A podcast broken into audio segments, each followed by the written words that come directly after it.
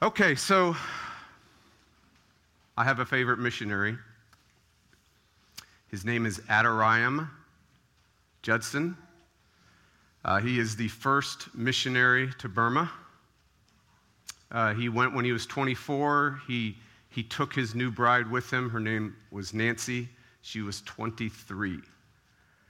Um, on their way to Burma, they stopped in India, and William Carey, who is the father of modern day missions, uh, the first missionary to India, uh, they, he grabs Adoniram, grabs him, and says, Do not go to Burma, it's too dangerous. Uh, but he goes anyway with his new bride.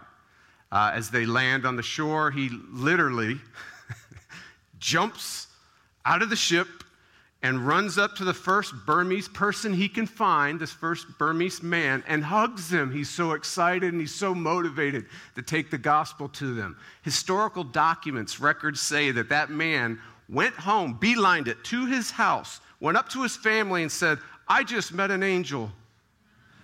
Shortly after being there, the locals started calling him Mr. Gloryface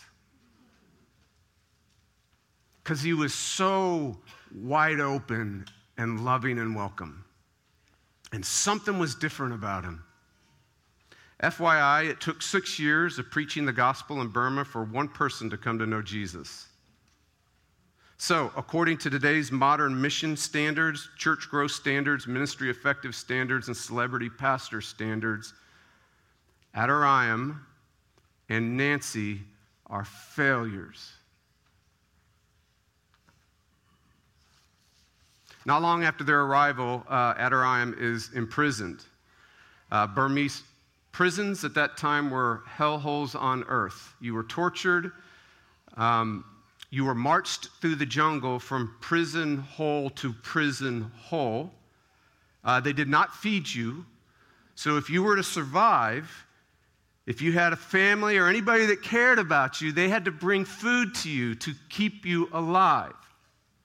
So, for almost two years, Nancy somehow provides food for her husband. Now, get this. This during that two years, she's pregnant.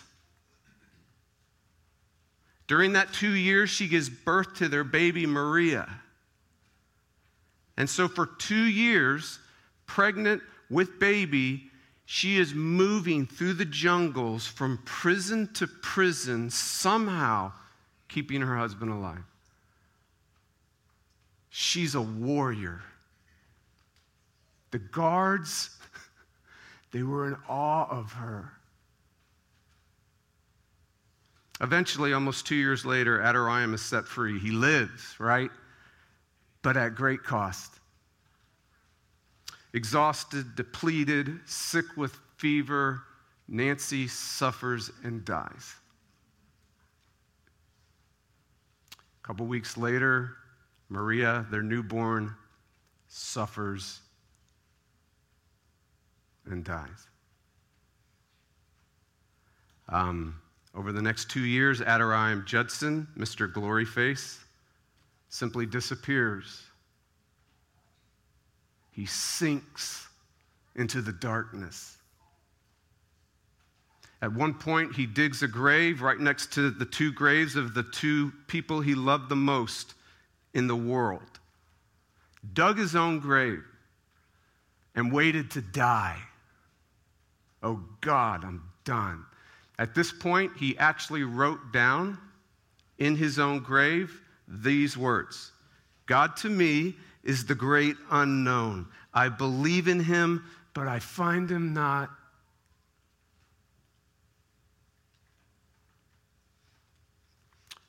suffering.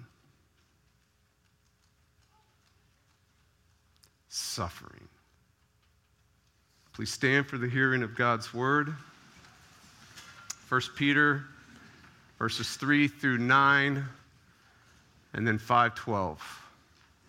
512 we're putting at the end of all the scripture reading because Peter is just basically telling you this is why I wrote the book. So just in case we forget, we're going to hear it every Sunday or when it's time for Peter, because next week we'll be back in Jonah, why he wrote the book. Do not, did I say 1 Peter 3? Oh my word. 1 Peter 1, verse 3. Scratch that, listen to me. That is me. That's not them, that's on me. So here you go. You just have to look at me and listen to me, you lucky people. Here you go. Blessed be the God and Father of our Lord Jesus Christ. Exclamation point if it was up there. According to his great mercy, he has caused us to be born again to a living hope through the resurrection of Jesus Christ from the dead, to an inheritance that is imperishable, undefiled, and unfading, kept in heaven for you. Who are you?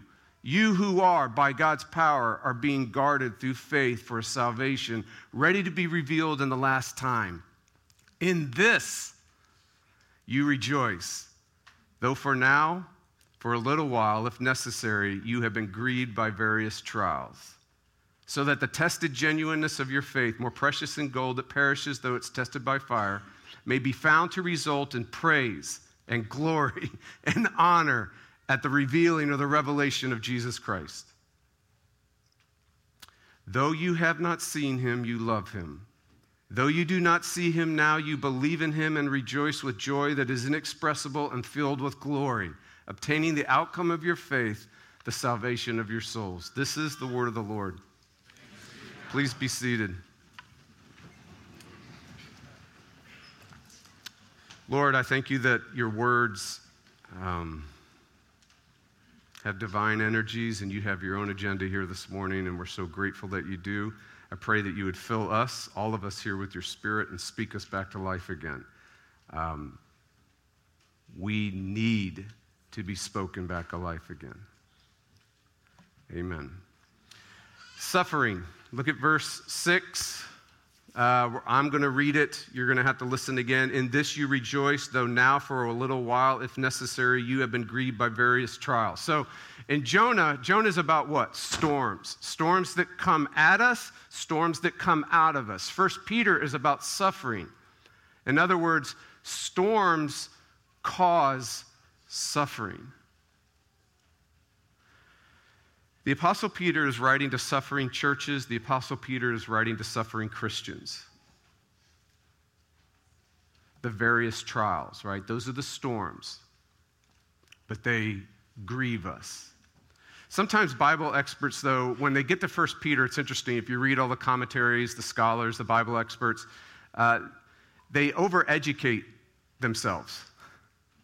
And in their overeducating communication, they can minimize what's happening in 1 Peter. They'll say things like this The historical context of the Apostle Peter's first epistle to the Roman churches scattered about the empire is that of great discomfort. Uh, this would be much more accurate. The churches and Christians in 1 Peter are sitting in their own grave. God to me is the great unknown. I believe in him, but I find him not. Suffering. So, what is suffering? What is that? What is this phenomenon? Suffering. You have been grieved. That's in the text. It's in verse 6. Here's what it means, according to the ancient lexicons of the original language to cause severe mental or emotional distress. It's the emotion of grief, the emotion of misery, end quote. Notice, unlike Jonah, Peter's not focusing on the various trials, the storms. He's focusing on the suffering they bring. You have been grieved, severe mental, emotional misery.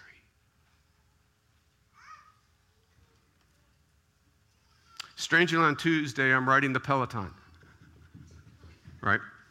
The trainer, or the life coach, or the motivational speaker, or the psychiatrist, psychologist, mental health expert, or the activist or revolutionary, or the pastor, peppy person, and person that's an expert of everything looks into the camera and looks at me and asks,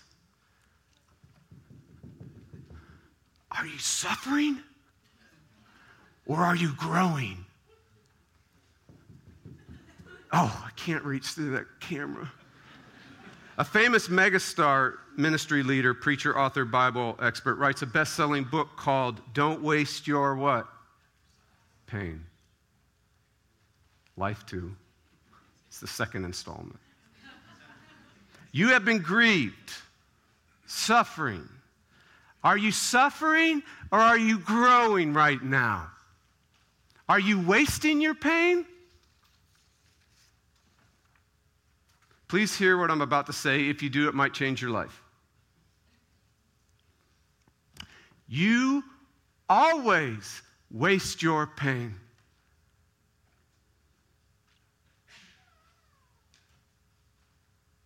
Always. This whole passage, verses 3 through 9, which I wish you could have seen, it's really good, is one long sentence. If you have your Bibles, your electronic device, just look at 3 through 9. That's one long sentence. This is a, a long run on sentence. You know what that means? It means there's only one main verb in the whole passage. One main verb, you Greek or you grammar geeks like me. But this is what's incredible. See if you can find the one main verb. If you have your electronic device, you have the book. See if you can find it. I'll give you a moment. You're wrong.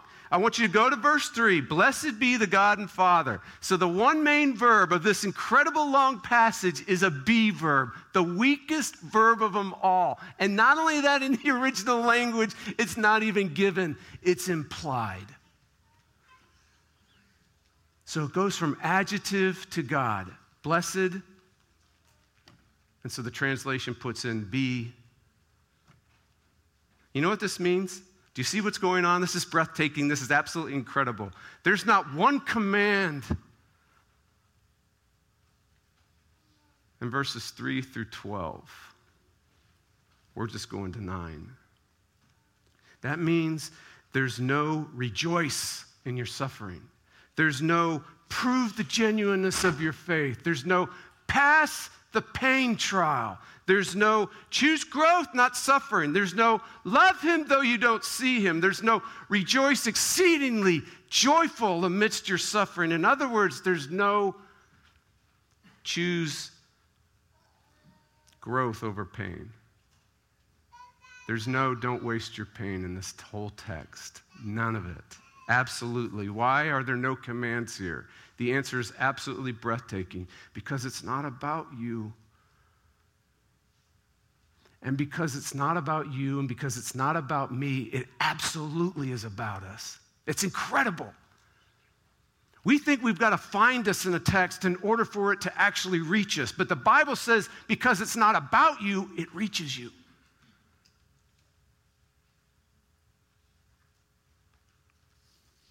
Look at verse 4 if you got your text an inheritance that's imperishable, undefiled, and unfading, kept in heaven for you. By nature, you are perishable. That means by nature, you are dying.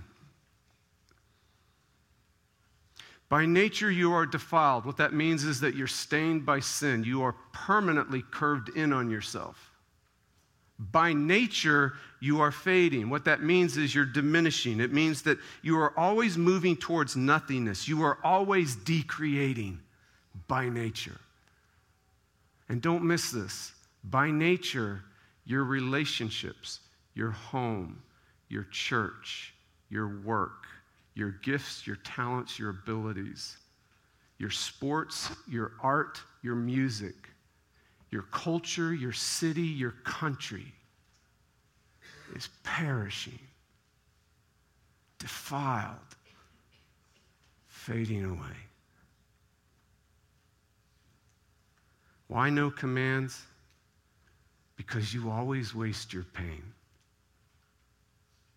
Because the world you live in always wastes its pain. It's wasting away. You have been grieved, suffering. Are you suffering or growing? Don't waste your pain. You always waste your pain. But God, it's incredible, does not waste your pain. Do you see what's going on? And it's incredible. If you look at verses 3 through 5, Peter's praising God in his pain. How can he be doing that? How can he be praising God in his pain? Answer because God doesn't waste his pain. In verses 6 and 7, Peter's trusting God in his t- pain. How can he be trusting God in his pain? Answer because God doesn't waste his pain. In verses 8 and 9, Peter's rejoicing in God in his pain. How can he be rejoicing in God in his pain? Answer because God doesn't waste his pain.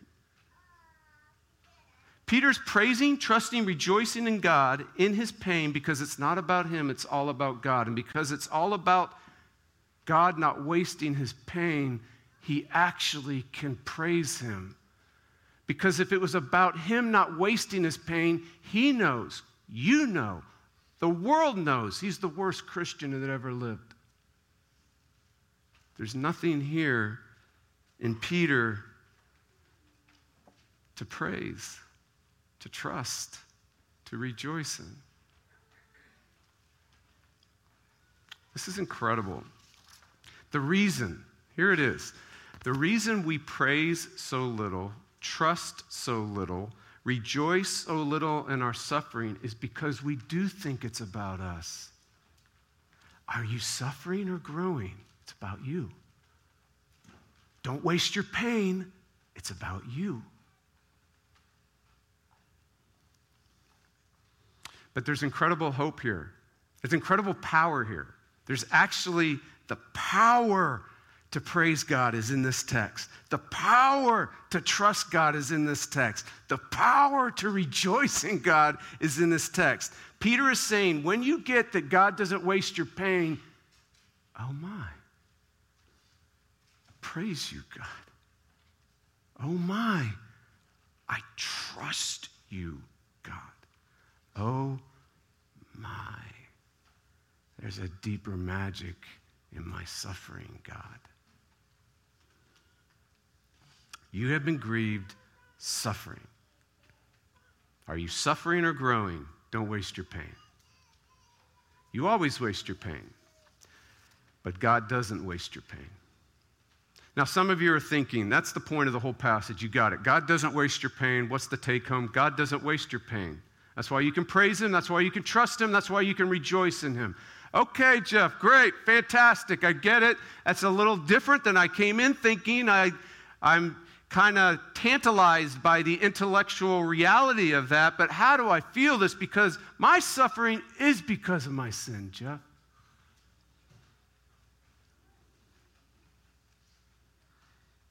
How are you going to deal with that one? I'm not suffering because I'm this great Christian that went on a mission trip.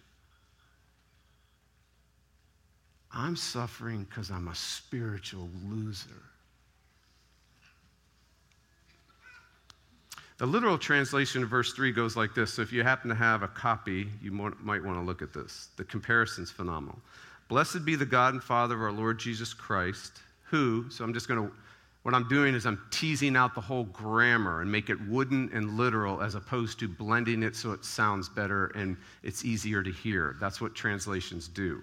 I, am not interested in that. So I want you to hear the woodenness of it.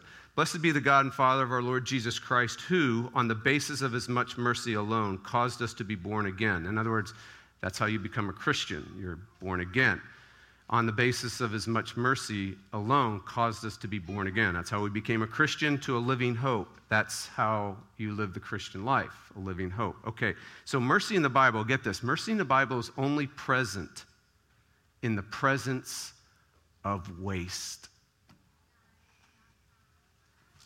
Mercy is only present in the Bible, it only shows up in the Bible in the presence of waste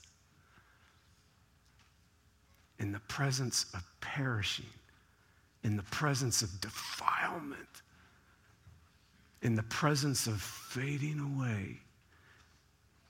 That's where mercy shows up. And notice it's not just mercy, the text says much mercy. God is literally saying to you right now, the one that is saying, but my suffering is because of my sin. God is literally saying to you right now, I am the unknown God who moves towards you in all your wasting away.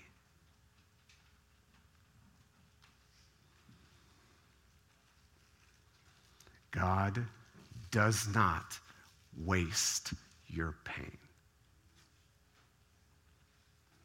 Some of you are thinking, but suffering is a waste. After two and a half years of it, I can tell you it is. It's an absolute waste. For two and a half years, I haven't been able to run for fun. What a waste. For two and a half years, I haven't been able to run Tough Mudders for the challenge, for the competition. What a waste of two and a half years. For two and a half years, I haven't been able to beat up 20 year olds and 30 year olds in a cage or on a mat. What a waste!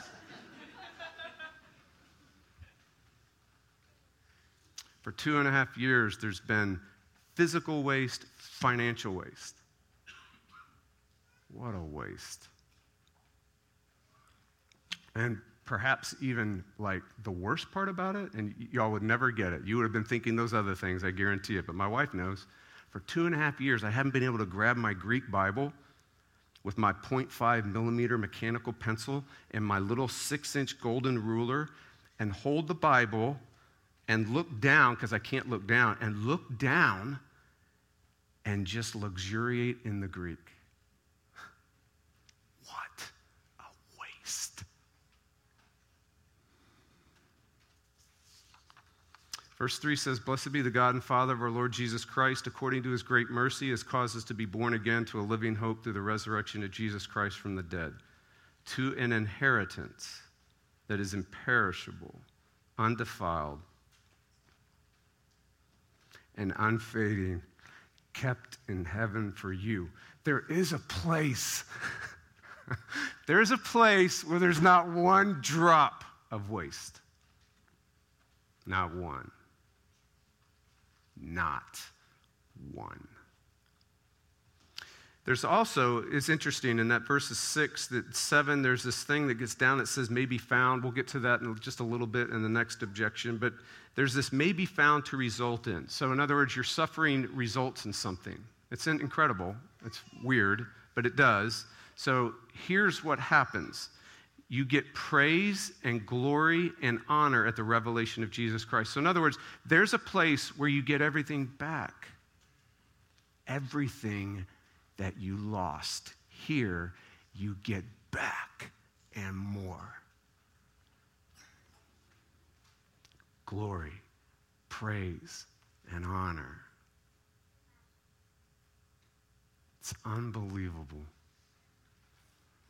God does not waste your pain, even though suffering is a waste. Some of you are thinking, but my faith is so weak. I can't praise God like this dude does in this text or these churches do. That's ridiculous. I can't trust him like this. I can't rejoice exceedingly with joy like this. Come on, Jeff. Come on, Pastor. Seriously. Correct, you can't. Your faith is weak, absolutely.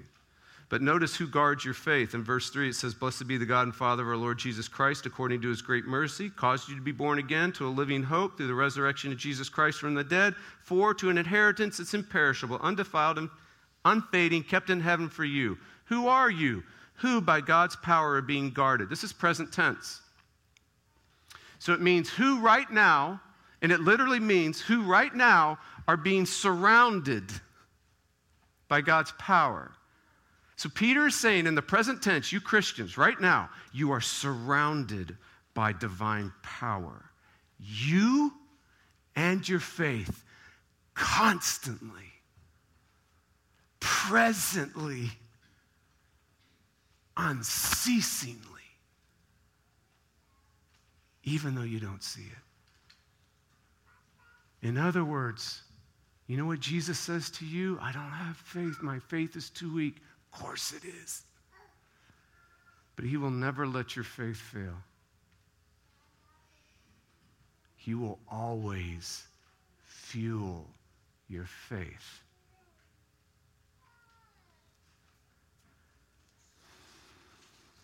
It's even better, though, because verse 5 says, Who by God's power are being guarded, again, present tense, through faith, present tense, for salvation, present tense.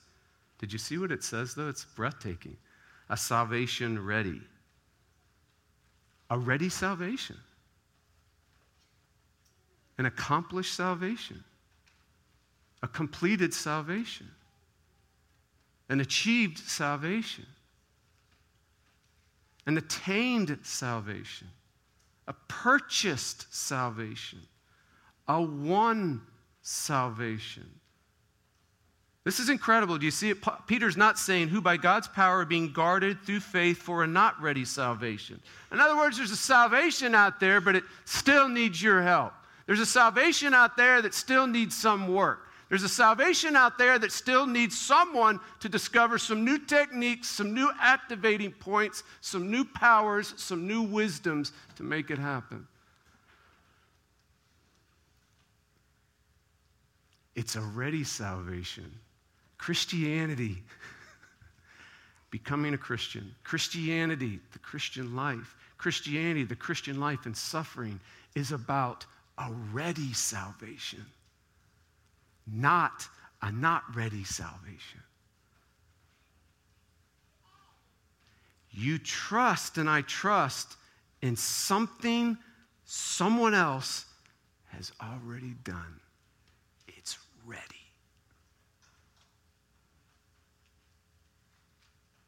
So even your faith, it's not about. Because all faith is doing, it's not about how strong your faith is. Who cares about how strong your faith is? Did he do it or not? Did Jesus accomplish it or not? Is the work finished or not? If it is, if it's a ready salvation, trust it. That's all you're doing. Okay, I trust you. You did it. You're going to deal with my sin. I'm not going to deal with my sin. Oh, you're my righteousness. I'm trusting in you. I'm not going to deal with my righteousness. I don't have faith, but you were faithful for me. I can live with that. This is Christianity. But how do you know it's ready salvation? How do you know that? How do you feel this ready salvation when suffering says to you, it's not ready? Of course, it's not ready. You're suffering. It's not ready. You're missing something, or you blew it somewhere because that's why you're suffering. How do you feel a ready salvation? There's only one answer in this text. There's only one answer in this text. There's only one reason in this text. That's it. Are you ready? He rose.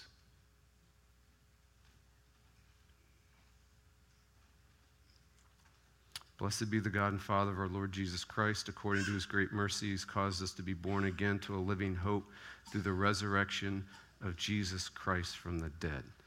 He rose. How do you know? He rose. How do I feel it? He rose. Where does my faith come from? He rose. How will he not waste my pain? He rose. When you experience the ready salvation that He rose, you praise God more and more. You trust God more and more. You rejoice in God more and more because He did it.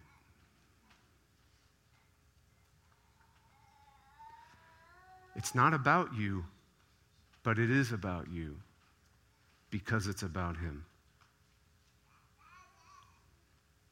There's that famous, you know, everybody does it, so I feel like I, I feel like, oh, I was getting down to the end yesterday. I'm like, I think I want to wrap up, and then I'm like, oh, every, you know, I'm gonna have everybody come up or email me or say, you didn't touch on verse six and seven, the famous image of the refiner's fire.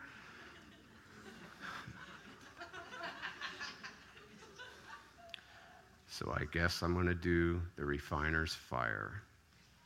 So, this is the famous image of faith being refined like gold, right? In the fire of suffering.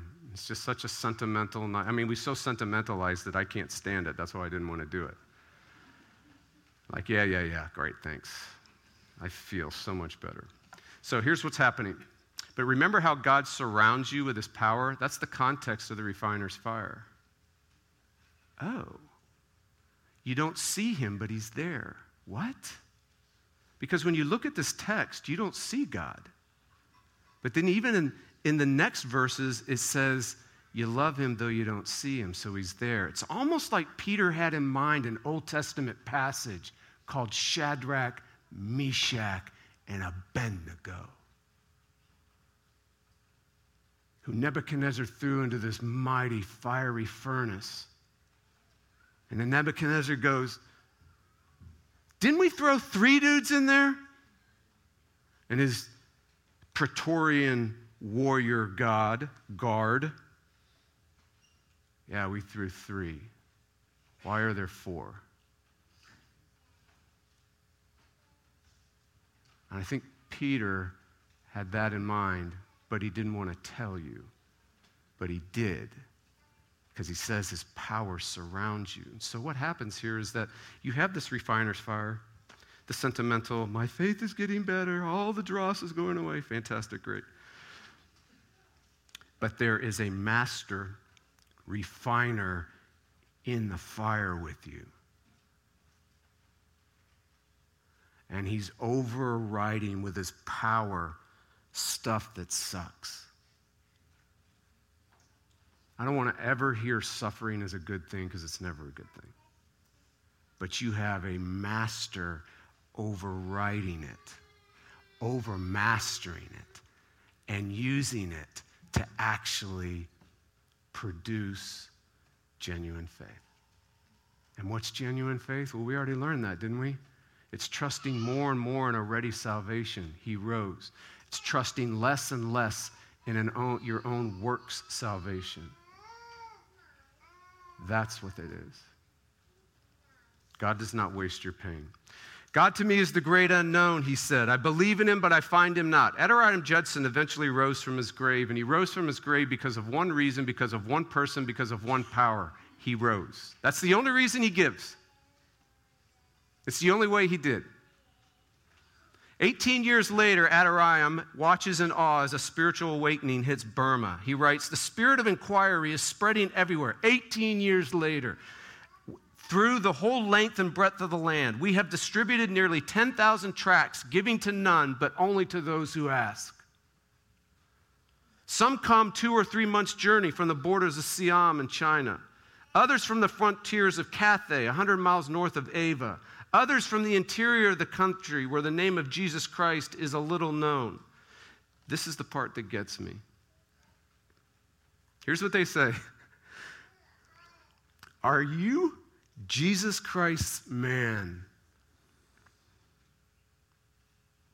Are you Jesus Christ's man? Are you the one we heard about?